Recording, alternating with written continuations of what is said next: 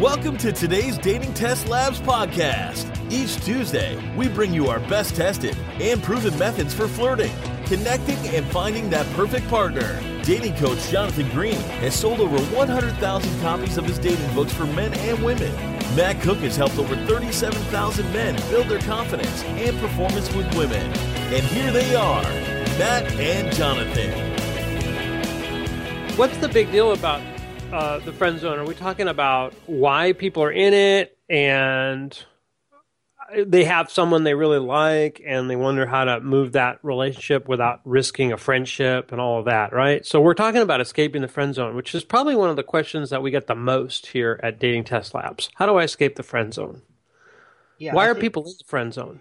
I think it's really important to understand how you start out there and understand kind of what causes that, and that will kind of help you figure out how to get out of it. So the friend zone is basically you are sexually attracted to your friend, but they want to keep it in the platonic, in the friend zone, and keep the sexual element out.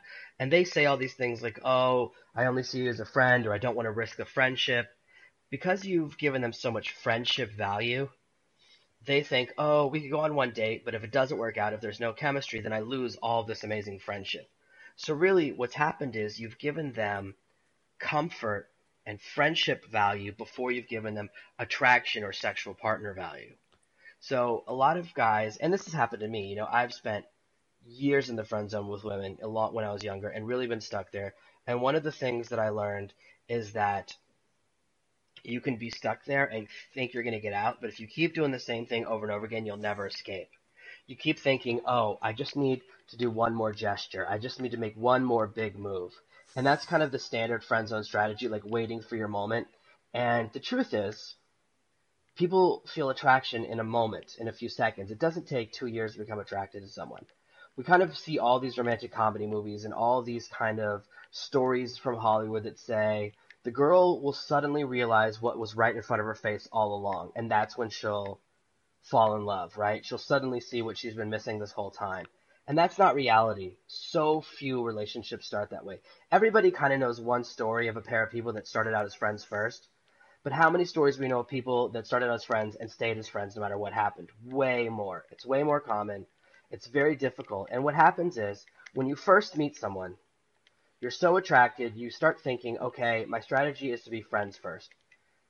This really happens, you know, when you meet people through a social circle or people in college, in the dorms, all these kind of situations, and your thought and your tactic is to be a great guy. If you demonstrate how you're a great boyfriend first, then she'll realize that and want to be your boyfriend. And I know I'm talking more for guys than to girl than girls, but it works the same in both directions.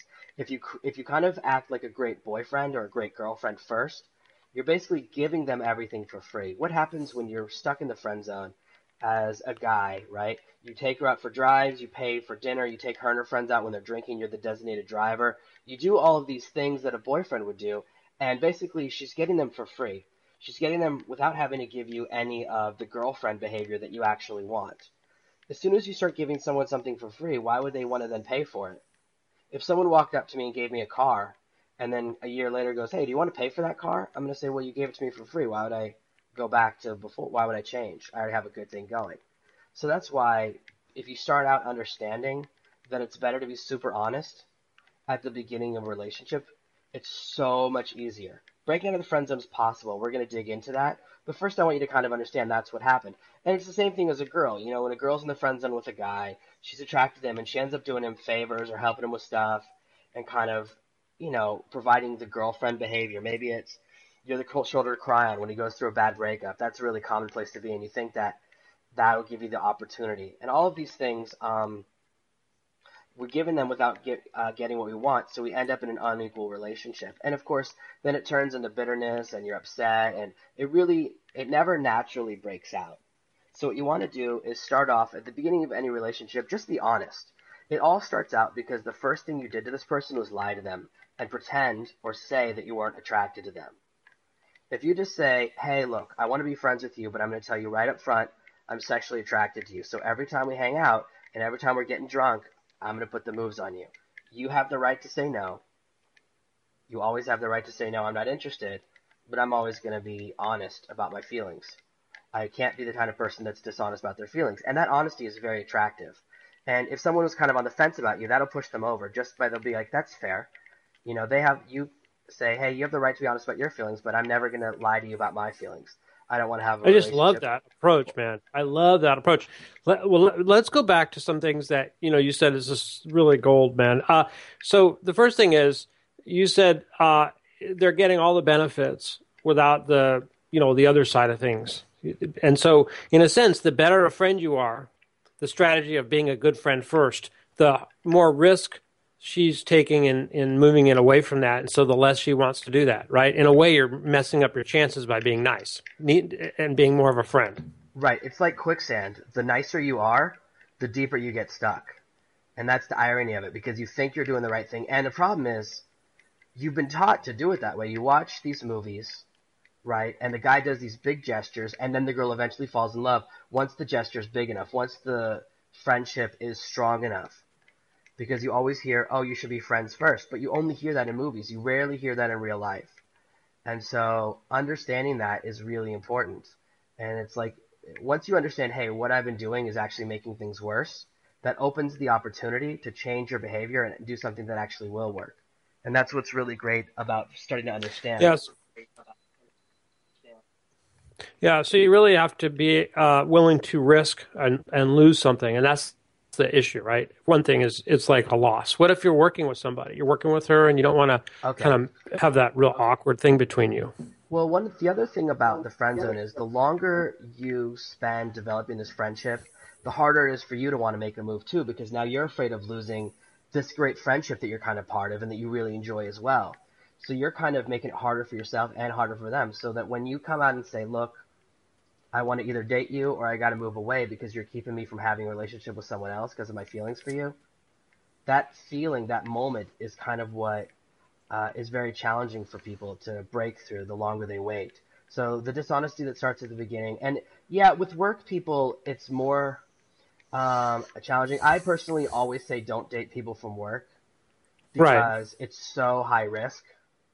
Right. But you know, and the but the truth is, most people that's where they meet other people. That's where that's where they encounter. meet people. When so you're out of college, you, know, you don't have a lot of other places sometimes, where yeah. you just end up. Yeah. So that's where you encounter the most people. So you know, even though I say that, I understand that it happens, and what you have to do is just really it's a tough line because of all the sexual harassment rules and laws and you have to make sure that you don't make someone feel uncomfortable or cross a line and that's the challenge so if you, you know, because if you say to someone, "Hey, I'm going to work with you, but I'm always going to think of you in a sexual way at work," right? That's not okay. Not right. So suddenly it's not okay because of that environment. So we have to take a slightly different approach.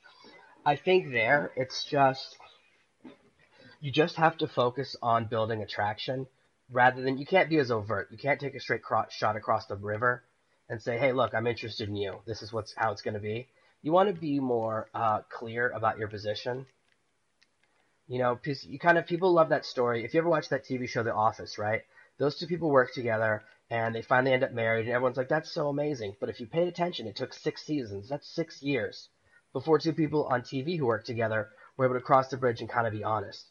You know, because if you try and kiss the, the girl from work at the Christmas party and she's not into it, well, now you've got a whole work problem. So I find it. It's hard I to take it all back. You know, it's hard to undo something like, oh, oh, really? He thinks of me that way. Wow. You know, it's hard to undo that. That's yeah, why it's such a big deal. The best thing to do is just be upfront early on. Be like, look, I think you have a really cool energy.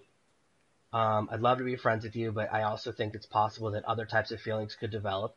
And I'd rather be honest with you right when we meet rather than leave it down the line. If you're just honest and kind of make it non-confrontational, non-pressure wise, be like, look, I'm not going to be creepy at work. It's not an obsession because we just met, but I think it, you deserve to know that um, I think we could be really cool friends and possibly something more. And that's just where my head's at. I think if you just keep it really honest and really low key, then you don't put yourself into like a dangerous position. And by establishing mm-hmm. it early on, then the person can say, look, I appreciate that, but I have no interest in you. I would never date you. Here's why. I never date anyone from work no matter what. Or um, I'm not attracted to you, or I'm gay, or this or that, or I'm married, or I have a boyfriend. And that's the thing. It gives them a chance to do it before you've made a hard move by saying, "Hey, I see. I think we could be great friends, but I also think something more might happen." And by putting that on the table, if they if they reject it before you ever develop the feelings, or they kind of say, "Yeah, I'm open to that. Maybe we maybe something cool could happen," then you're golden. and you've done it. Yeah, so something more might happen. That's a really good one. Something more might happen. Mhm.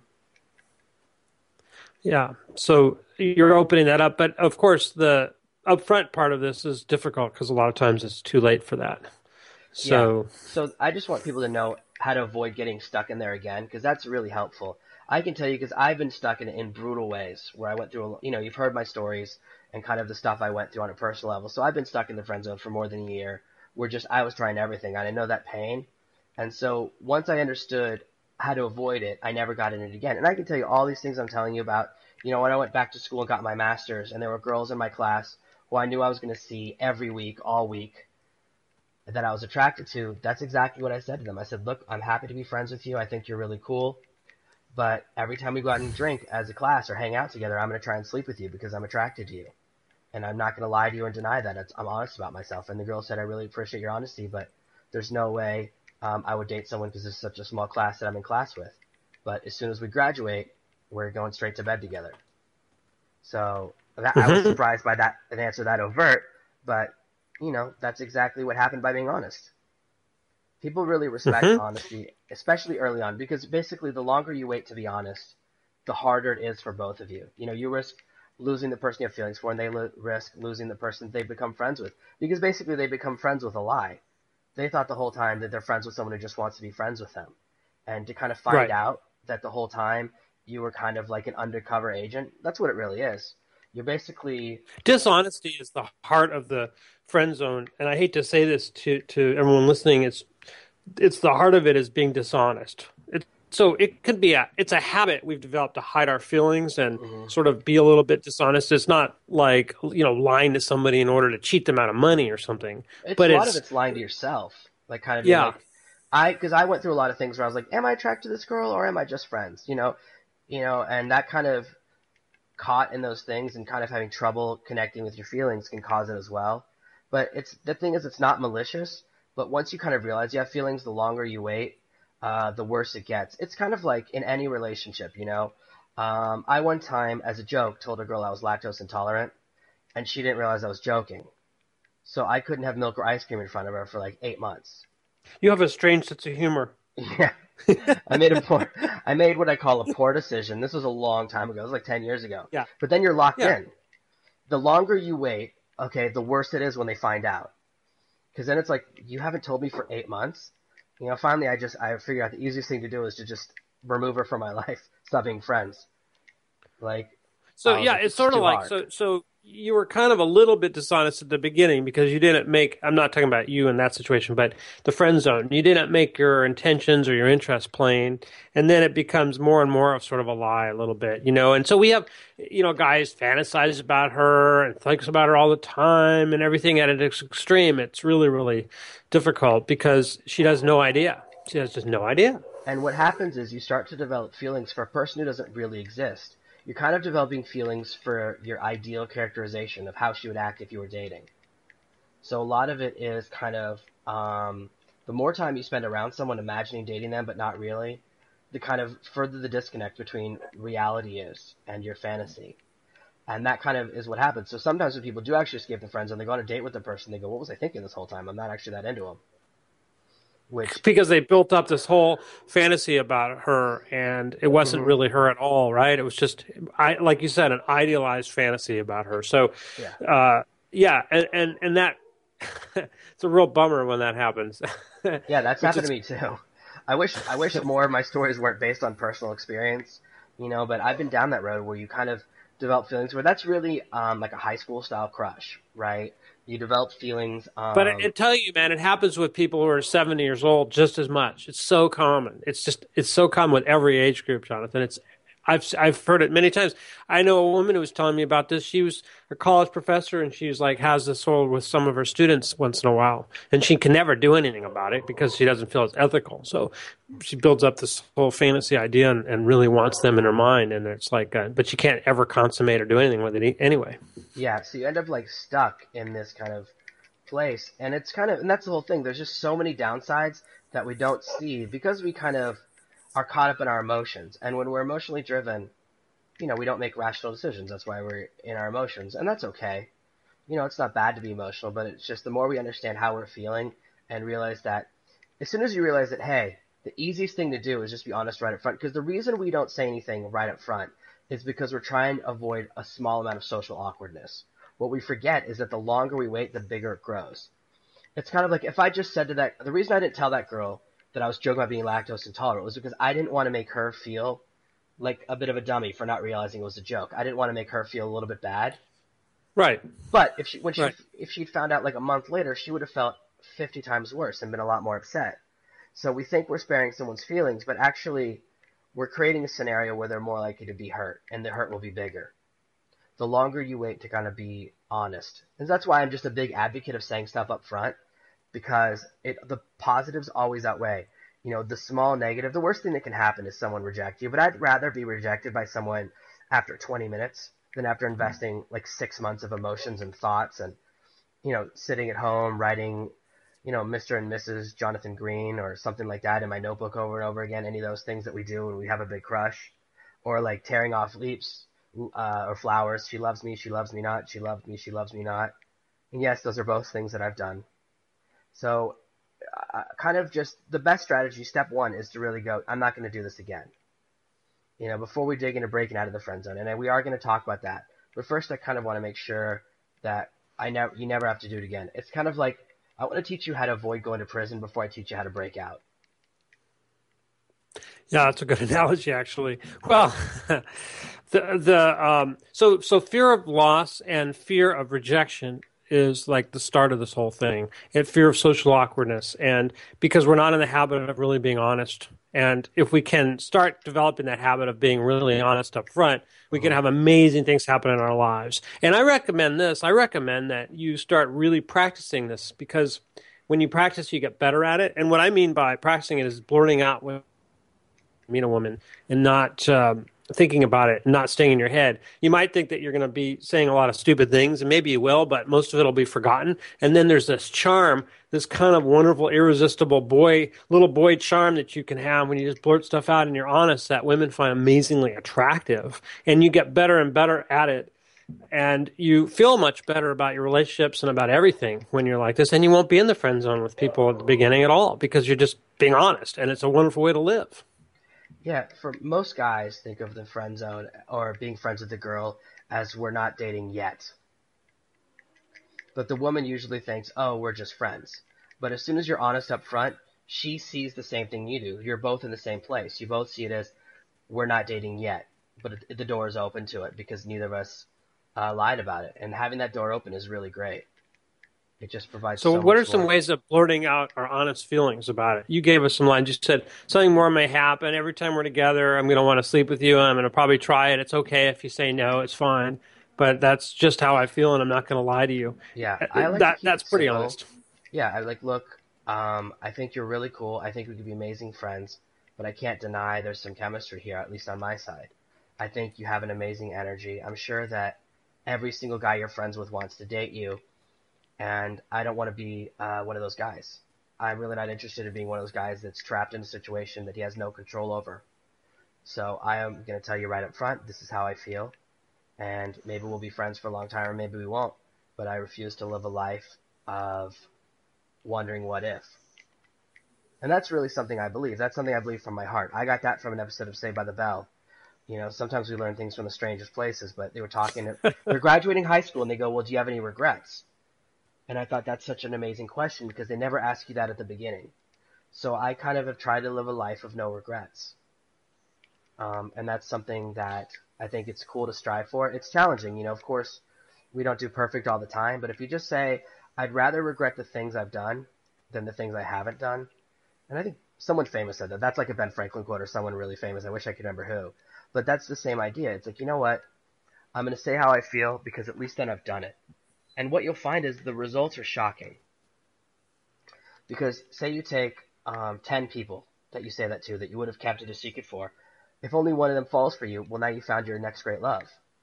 So just by being honest, you kind of put the odds in your favor. If you never tell someone you have feelings for them, the odds of you ending up in a relationship are zero.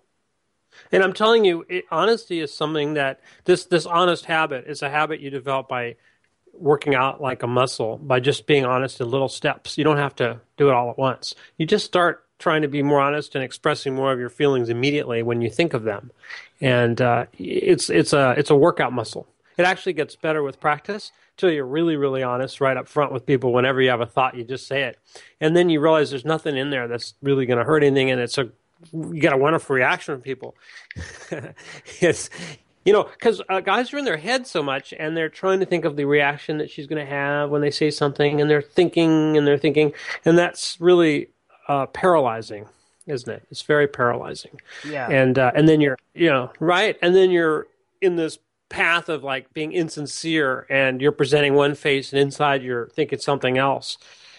And that's really just, it's unattractive and it's crappy. It's a terrible way to live. So you can just by kind of using some of these lines and just being honest, blurting it out just right away. Take the risk. You're going to end up being a lot happier and you're going to become a lot more attractive to women. Yeah, well, it's just, it's a lot easier to take a band aid off after 10 minutes than after three days of not showering and it's like embedded in your skin.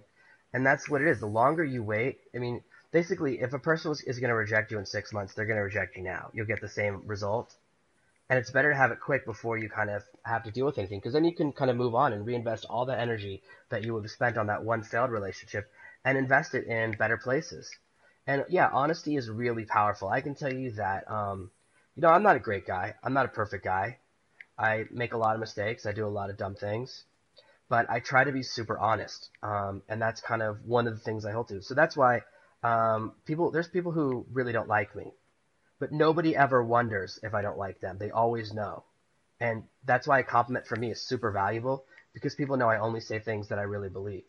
I only do business with people that I trust. I only, uh, I kind of stick to those things. And I, I think, it, you know, honesty can be positive and negative. Like people that I don't like never have to wonder, which I think is kind of nice.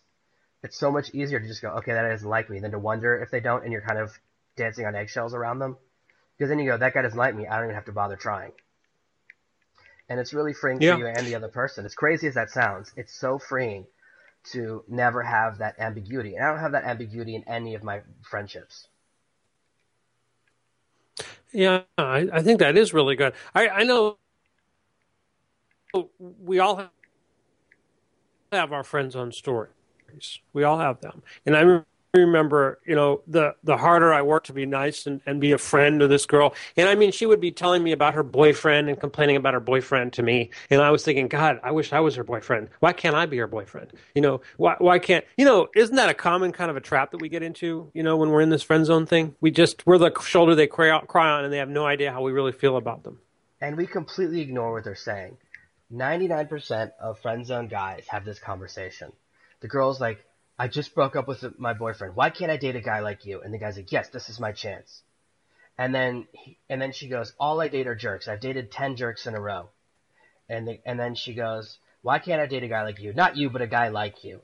And what he doesn't hear is yeah, not you, of course, not she you. She just said, I only. well, why not me? well, here's what she said. She just said, I only date jerks.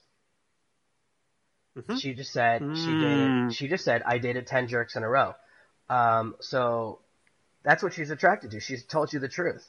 Like if a girl says, um, I've dated nine guys that cheat in a row, you go, okay, that's what she's attracted to. Yeah, it's a negative, but it's also the truth. Like we kind of try to dance around reality, and that's where we get stuck. We kind of keep hoping to be the exception, and it's better to be the rule.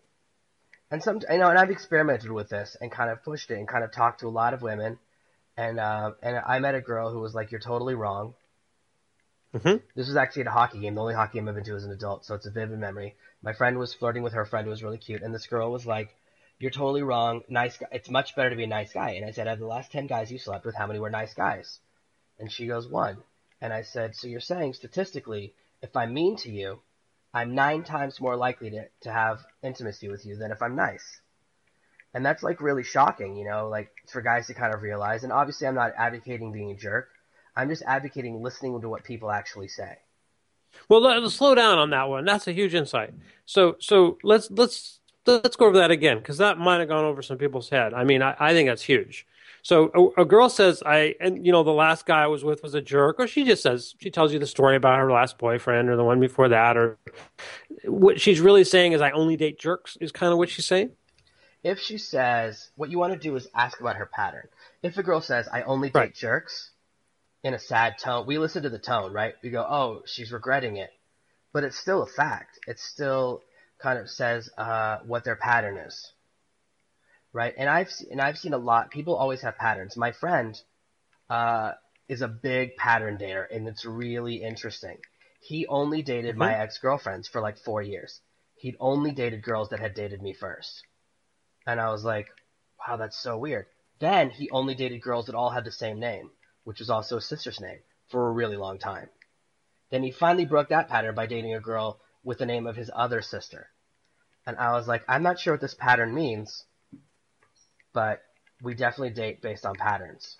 And that's really uh, interesting to pay attention to that. You know, you can figure out uh, what someone's going to do by looking at their past behavior. That's the kind of mm-hmm. thing that, you know, they talk about that in court all the time and other situations when we're looking to vote in elections, mm-hmm. right? What do we look at? Their previous voting record. You can find out everything you need to know about me by looking at all the previous people I've dated. You can figure out probably everything there is to know about my girlfriend by looking at the last 10 people I dated before them. We're, we are So- people of habit. Right. So the point is that you're listening to this girl, you're complaining. She's she's treating you like a friend, and she's telling you about her bad relationship experience. And you know, back to that scenario, and and and you're you're saying, well, why can't she, you know why can't she go for me? And she says, oh, I, why can't I date someone nice like you? You know, not you, but someone like you, really nice. You know, what's going on there? Because this is a common scenario, and, and its worst. I think what's happening is that we kind of hear what we want to hear sometimes. And that's where it's easy to get caught up because we're caught up in a fantasy. What most people do when they date is they reenact behavior they've seen. 60 or 100 years ago, people reenacted their parents. So people kind of dated in patterns that way that kept replicating. But now, we've the most of our relationships we've seen have been on television and they're basically based on sitcoms. That tends to be the scenario. That's why people are replaying the dates they've seen in movies. And they don't realize they're doing Oh, it. And I that's see. what we do. And I can um, see it in myself. You can tell what the last book I read was based on my behavior. If I'm reading a thriller like about a serial killer, I'm so nervous when the house is empty. I'm checking under the cushions and all that stuff. And that's totally reaction to what I'm reading. The things we put into our brains affect us. So people kind of get caught up and they have these fights or that they've seen on movies. That's a lot of the fights couples have are replications of things that they've seen in other places. And that's mm-hmm. all that's happening. And that's not a bad thing. It's just once you become aware of it, you go, oh, that's what's happening.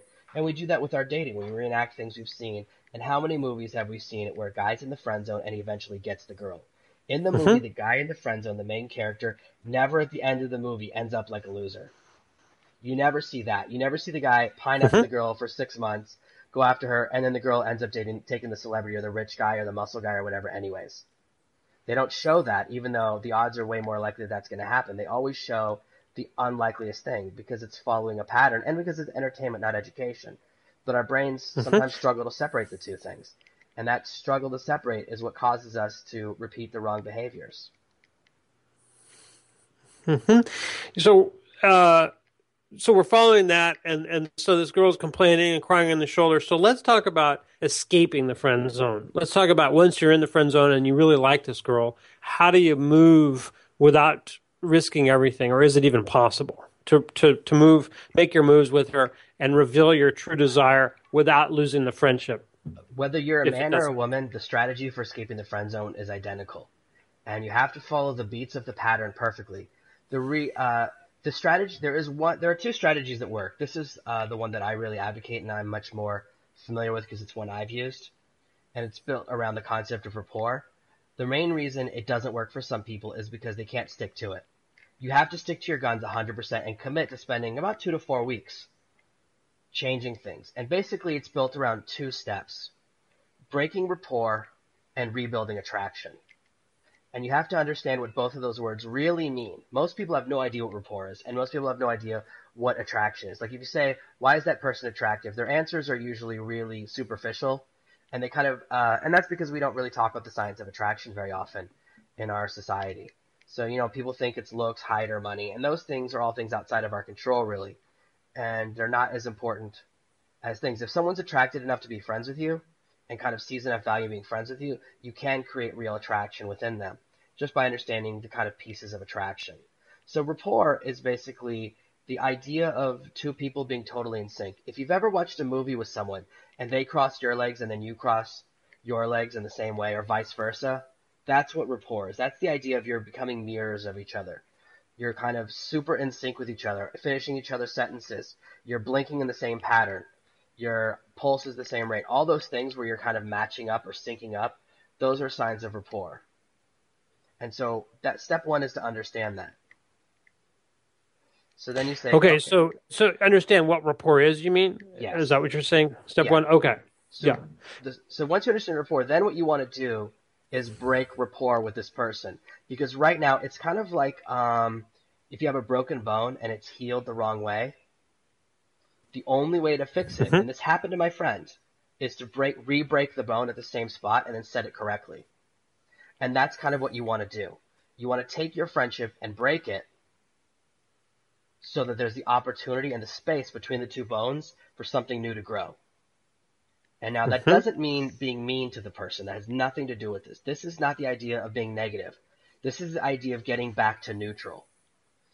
Right now, they're getting, remember all the things I talked about them getting for free from you? All the friendship and all the value in that place?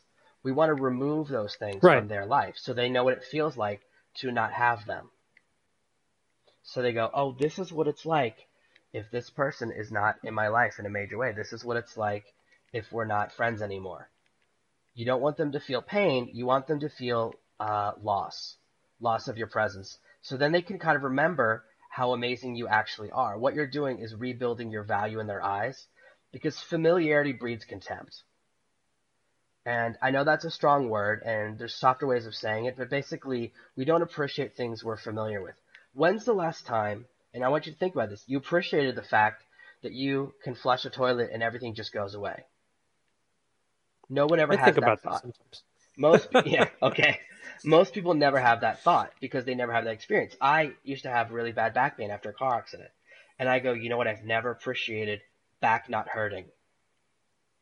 Right? Because we haven't. You yeah. just have it all no, the time. No, you didn't back... take it for granted because you lost it. So you didn't take it for granted. You know, you remember right. how it was without back trouble, and now you have it, and you don't take it for granted after that. I mean, that's that's exactly. that's right. So that's the same thing for um, this scenario, right? So we have a person that we're friends with, and they suddenly get to know what it feels like to not have you in their life, and they go, "Oh wow, I forgot what this feels like. I really do. I really care about this person. I want to have a deep connection. I don't want to lose this. This is really amazing." And that's step one.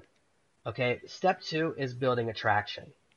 Okay, so basically what you want to do is the way to break rapport is to just stop being available and to stop spending time with them all the time. How would you act if you had a new relationship with someone else? That's how you want to act. So like, say you're best friends with a girl, right? And suddenly you have a great relationship. Well, you're going to take all that time you were spending with that girl and you're going to not spend it with her anymore because you're with your new girlfriend, right? You're with your new relationship. Mm-hmm. And that's how you want to act. So you want to decrease your availability and break rapport. So like, you also want to do things like whenever they show up and you and all your friends are hanging out, you leave. Don't say anything mean, don't do anything negative, but they're kind of being like, what's going on? Usually he does the opposite. Usually whenever um, I show up, he wants to stay. Things have changed. And you're just planting thoughts in their brain. Not strong thoughts, just simple ones where they go, you want them to think, well, how much do I actually value this person? That's the thought you want them to go through because that's really important. Because once they kind of see those things, it gives them a chance to feel it. It's kind of like um, distance makes the heart grow fonder. You're letting that happen too. And I know you a lot use a lot of metaphors, but that's kind of how I think. So we're giving them this opportunity, and they start to feel these things, and then you want to build attraction. And what those things is, you want to um, leave on a high. I don't know if you ever watched uh, Seinfeld. There was a great episode where George goes, I'm always going to leave on a high note. So he'll be at a business meeting, mm-hmm. right? And he'll tell a funny joke. And if everyone laughs, he just walks out of the room in the middle of the meeting because he goes, leave on a high note. And that's what you want to do with this person. You want them to only see you doing amazing things. So you and your friends are all having drinks at a bar. All the people from work are having drinks together. You tell an amazing joke. Everyone starts laughing and then you just leave. You just go home. whatever the scenario is, you're kind of creating this a little bit of mystery as well. So intrigue is very attractive. That's why people say tall, dark stranger is attractive. Strangers in there, right? So that's kind of uh, just so. So when you're breaking the rapport, you're changing your patterns. You know, you're you're not with her when she's at a party. You're leaving. You're doing these odd things in a way, unusual things. You're kind of like you said, kind of breaking the bone in order to hopefully make it heal even better. Uh, she's wondering what's going on. You know, why is Charlie not? You know, why is he? What's going on with Charlie? You know, exactly. And You're trying why, to get those thoughts started. Okay, and and that's the intrigue and being a stranger. You're making yourself into a stranger in a sense, into an intriguing person at that point because it's the opposite of being a friend in right. a way. You're creating okay. the chance so to start I'm just over. Trying to follow what you're saying. No, these are mm-hmm. exactly. You're getting it under it. You're basically creating for yourself the opportunity to start over. Because remember, if you start at square one, you can create that thing. So if someone kind of takes you out of the friend zone. That's what we're doing. Think about how she's thinking about this guy now, or this guy is thinking about this girl that he's so used to being the person he can lean his shoulder on. When they call and say, "Hey, I went through a bad breakup," they go, "Oh, I wish I could be there for you, but I, I got a meeting. I can't. You know, I've got something going on." They suddenly go, "What?" And they kind of take you out of the friend zone, and now you're in that amorphous space before they've categorized you. And if you can get into that space, you have a chance. You're in mm-hmm. the game. Okay, and we haven't done That's anything. that anything can happen from their space, right. right? So now at least you got a shot. You're in the game because you've changed the rules. And that's really more than you would have had in any other way. So even if you just get that far, and honestly, it takes two to four weeks. Sometimes it depends. I mean, it really depends how much time you spend together. If it's someone you see every day, maybe it takes two weeks. But if it's someone you see every couple of days, it might take four or six weeks. But really, a lot of times, two weeks is all it takes, and it's so powerful because you're doing the unexpected. And that's what you want to be is the unexpected because the unexpected, guess what? It's attractive. Okay, so let's let's let's talk about this scenario because I think people have done this before. Sometimes she'll think, "Oh, Charlie's got a girlfriend, or Charlie's seeing somebody, or whatever," or, or you know, or maybe she's not that intrigued at all. You know, she just, "Oh, what's wrong with him?" You know, like what are the possibilities that happen during this, okay. this transitionary period? That can happen if you only break rapport. That's why we're doing the leave on a high note move. That's why we're doing other things that are super oh. attractive. That's a great question because see, that's exactly why we do that. So they can see us doing things and they're like, well, what? Why is he doing that?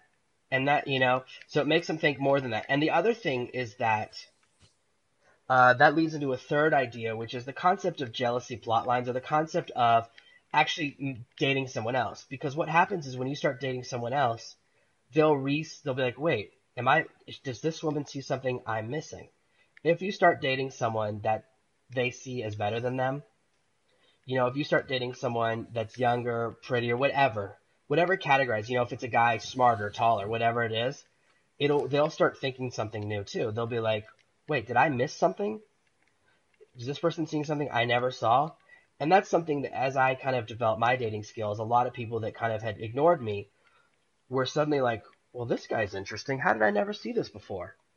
You can get recategorized that way, and that's really powerful. So them thinking that maybe you're dating someone is really good because suddenly they're like, he's dating someone else. This could be forever. Maybe I should be dating him. Why didn't I think of that? Maybe there's something there. So we're planting all those seeds, and those are really good. And yeah, if you during this time do meet someone new, maybe that's the great relationship. That's one of the cool things about this tactic. If you're trying, if you're meeting other people and kind of connecting with them, you know, you get the first person interested because they kind of have that fear of loss and they don't want to lose their friendship, so suddenly realize the value of kind of dating you. Or you meet someone else because you're a little bit more free. All the time you're spending breaking rapport with one person, you could spend building rapport with someone new. Yeah, so you're opening up a space in your life, one way or the other. It could be with this person or an un- unexpected person. But if you open up a space, something comes and fills that space that's very interesting and unexpected. So that's what you're doing. Okay, so what's a high note example? Like, could you give me an example or two of what a, leaving on a high note would be during this this period of two to four weeks? It's oh, you want to leave and say there's a couple of really cool ways to do it. Number one, if you could tell a joke that's really funny and everyone starts laughing and you just walk away right as you've told it, that's killer. That's a great way to do it. That's the easiest way to do it. And you can look up jokes online. You don't have to be brilliant. You just have to say something that's kind of funny. That you, you know, you don't have to be anything original. And finding one funny joke that you can tell your friends is all you really need. That's one way to do it. Another way to leave on a high note is to say, "Hey guys, I got to run and do something," and then say something really cool, and say something that's like really interesting and amazing. I'm gonna go, uh, and I'm gonna go out and do this. Uh, I've got plans to go play, and you, and here's a list of cool things you can say. I'm going to the science museum. I'm going. Any museum is cool. Um, once you're over 21, I think those are cool. You know, because people go. Anyone who's ex- if you're excited about doing it, hey, I gotta go. I'm going to the golf range. I'm gonna go hit some balls. You want to and say things that the person will want to come with you to. All the things they kind of like. And again, you have to have to remove any emotion, both positive and negative. You're saying things in a malicious way to kind of make them jealous. It won't work. You're not trying to create jealousy. Okay, you're just trying to show them how awesome your life is and how great being a part of it is. Hey, I'm going to the golf range. I'm going to the gun range. I'm going to uh, play tennis. All these things, whatever you kind of really like. I'm going to see a movie, and you do, and then go do it again. And if you're doing other things, you know, or you can say another really powerful way to do it. And this is if there's a little bit more sexual chemistry. Like, oh, I got to go. Someone's coming to my house to cook me dinner. And you don't say if it's a man or woman, but people will always assume. Nobody ever thinks Mhm. a guy is coming over to a guy's house he's friends with to cook him dinner. That's one thing guys don't do with each other. Mhm. So these are little things you can do, and just the idea. And by the way, of- if you're a guy who does that, it's still okay. Just no, if you're a guy who does that, I want to be friends with you. Are you kidding me? That sounds great. Come on over. But um, but a woman will think, just like when you see a man and woman walk into a bar, you always first thought is couple. It's never brother and sister. And I've been to a Right. bar with my sister. You know, I I sometimes go out with my mom and I walk around. and I wonder. I want and I think to myself, I wonder how many people think not mother son, but May December. How many people Mhm. think my mom is my girlfriend because it's becoming more and more acceptable. And you know, she's 35 years old. I mean, she thinks that's ridiculous. And I go, well, you know, people have thoughts. So Mhm. so so you're just you're not lying. You're just using some ambiguity. You're you're just you're saying something that's a cool thing that could be interpreted a certain way. Uh, that would maybe make her feel a little bit of feelings for you, or jealous, or just yeah, like seeing you as a different person now, as a sexual being. yeah. And ideally, what you'll do is actually have plans with someone else of the opposite gender. That's like the best way to do it. The best thing is to say, hey, I'm going out, and you're actually doing those things. That's what you really want to do, and kind of having more people you're dating is what really does. And for me, when the person I was the most solidified in the friend zone with, it was when she saw me dating a lot of other people. Goes, wait, what did I miss? Because she knew me when I wasn't, you know, wasn't confident and wasn't good with women and wasn't really, I didn't really understand who I was. But once I kind of changed and was dating lots of women, that reset everything. Of course, by that point, I no longer wanted to go back to my friend zone crush because I changed so much. And that's kind of what can happen with this pattern. As we change and grow, we suddenly think, wait a minute, this isn't what I wanted after all. So, th- so now you've been leaving on a high note. Uh, you, a couple weeks, two, three, four weeks. What is the next step here? What what's going to happen at this point? At this point, what you're really doing is uh, just kind of building this other side of your life and playing the cut. And you'll notice um, their behavior start to change around you. And that's what you want to kind of pay attention to. And it's really a fine tuning thing. So for every kind of friend zone situation, it's a little bit different. But when you kind of say, you know what, I'm in a new spot, and you wait for them to say something like, wow, you seem really different, or you seem really happy, or what's going on with your life? You're so busy anymore. When they say something like that, that's a sign of they're noticing you're not the same person that you used to be. That's them saying Mhm. the door is open. hmm So they may be a little uncomfortable, and that's okay. That's kind of what you're looking for, in a sense.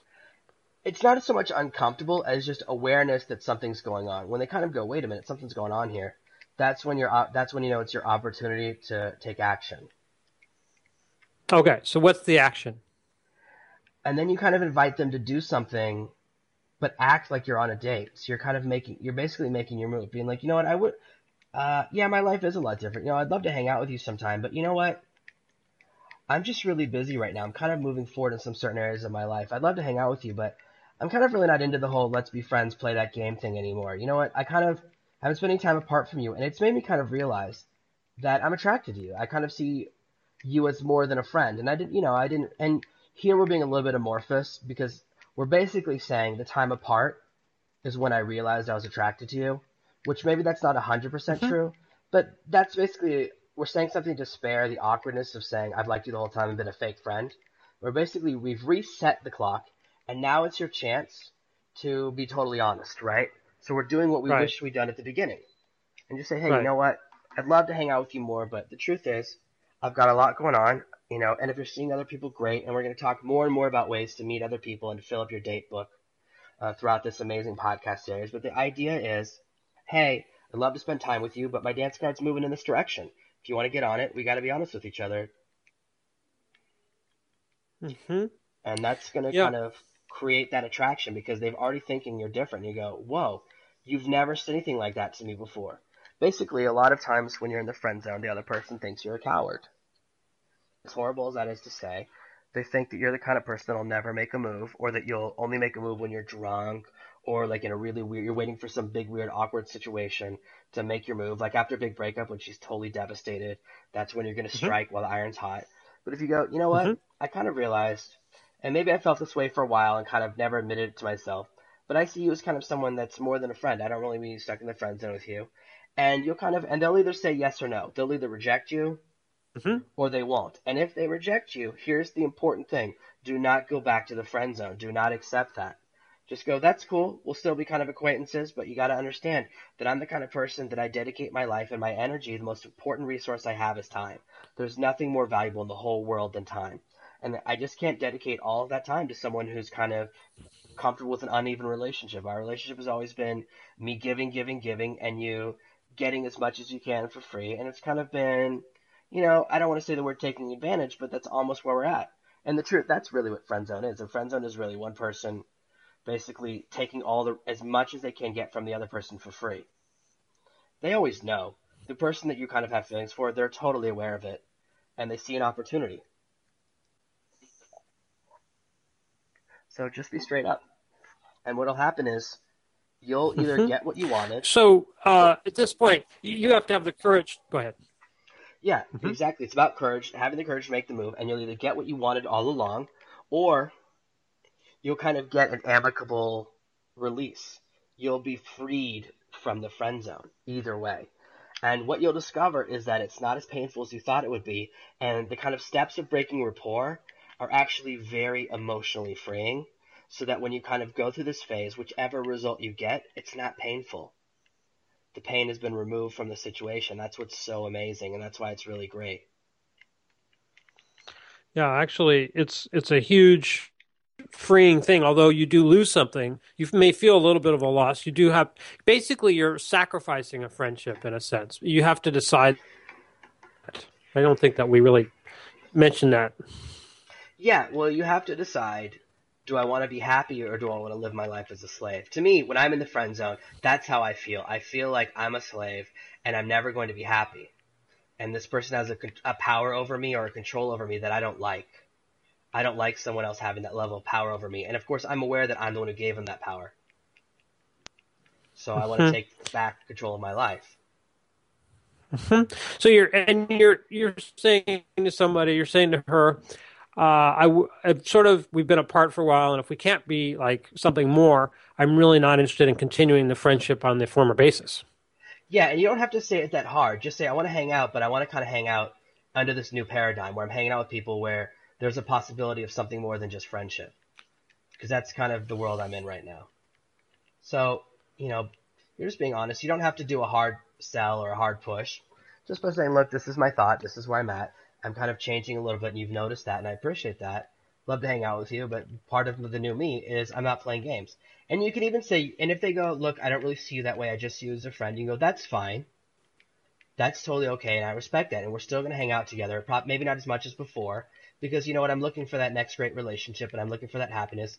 And the truth is, you're as much as she, that person is keeping you from your next relationship, you're keeping them from there because they depend on you for to meet kind of their emotional needs.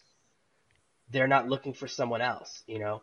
So it's a two-way street. You're both keeping each other from finding the next great thing. So you're actually helping both of each other, you, know, helping each other both out by being honest and freeing each other, and you're both going to find happiness. And then the next thing you can say is, you know what? I still want to hang out with you and still be friends with you. When they say that, you can go, you know what? That's awesome.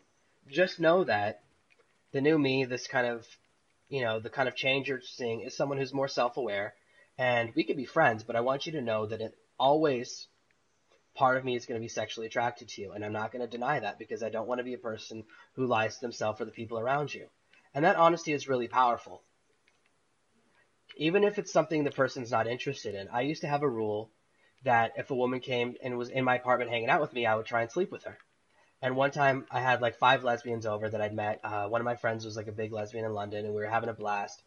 And one of the girls when we were hanging out, and she was like, "You know, I'm gay." And I go, "Yeah, but my rule is, if someone's in my house and it's a woman, and you know they're over there hanging out with me, I try and hook up with her." And she goes, "Well, if that's the rule, continue."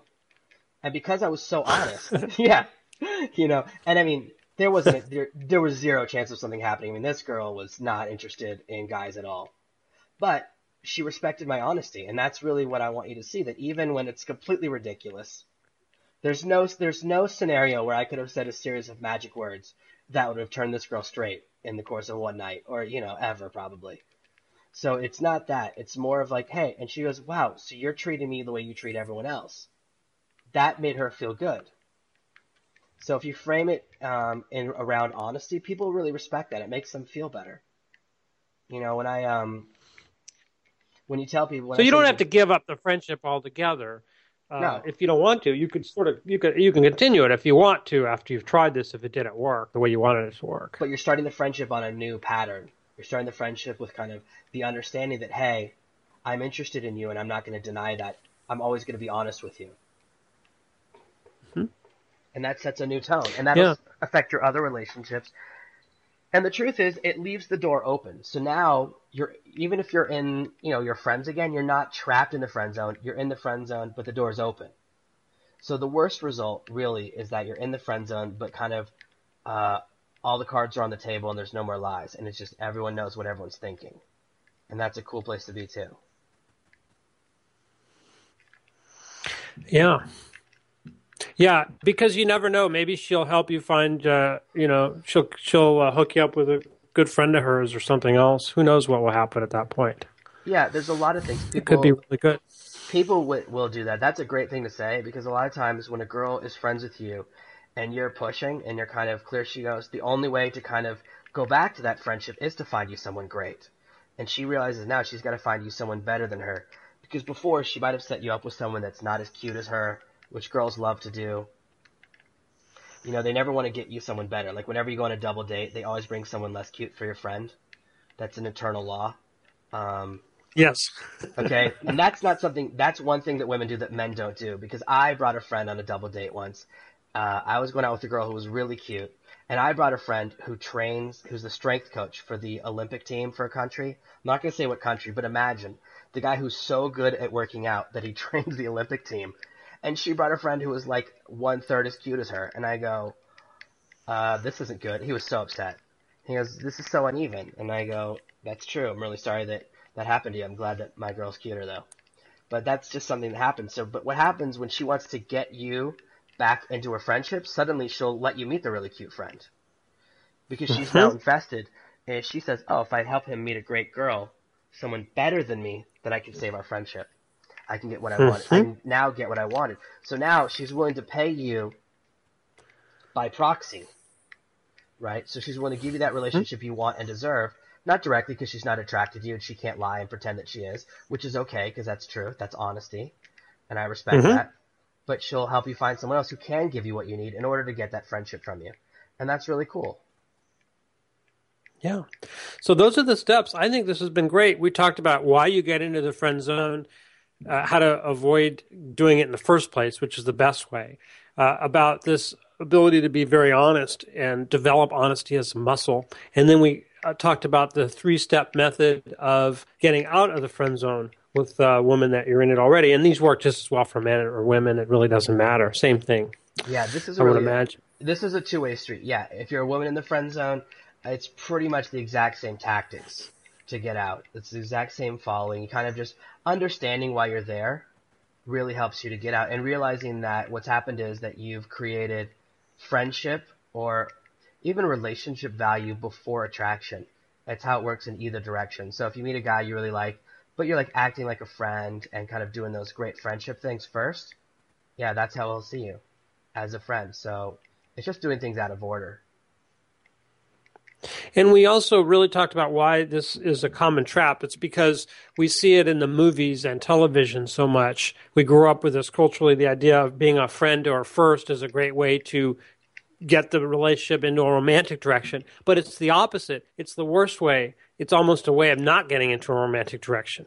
Exactly. We I can tell you when I got in the big friend zone thing, I did it consciously because I said, you know what, for my next relationship, I want to be friends first. I said, I've tried it the other direction, I'm going to go this way. And that was a horrible mistake. And it caused me two years of heartache, that terrible, terrible decision. Yeah, now here's the here's the weird thing about this is that if you do meet this amazing person, uh, and you become uh, lovers and, and, and all that, you will become great friends. But it's it's it's mistaking cause for effect. You know, it's that you become great friends. I mean, my wife is my best friend, but it didn't start out like being yeah. friends. We started out being close and sleeping together. Right, but people think they hear the, that that's and they the go, mistake. Right, they hear that and they go, "Oh, they must have been friends first. And you know, um, yeah, I'm not someone who says that. You know, I don't personally say that my girlfriend's my best friend. I kind of think of them as two different things. You know, mm-hmm. but I also spend way more time with my girlfriend than with any of my friends. So. Mm-hmm.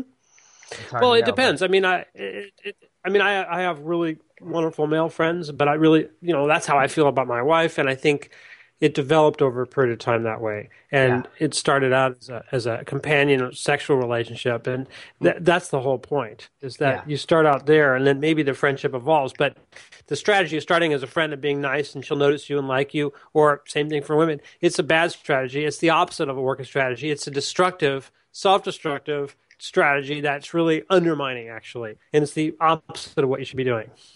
Yeah, some people call it playing the long game but it's just the wrong game.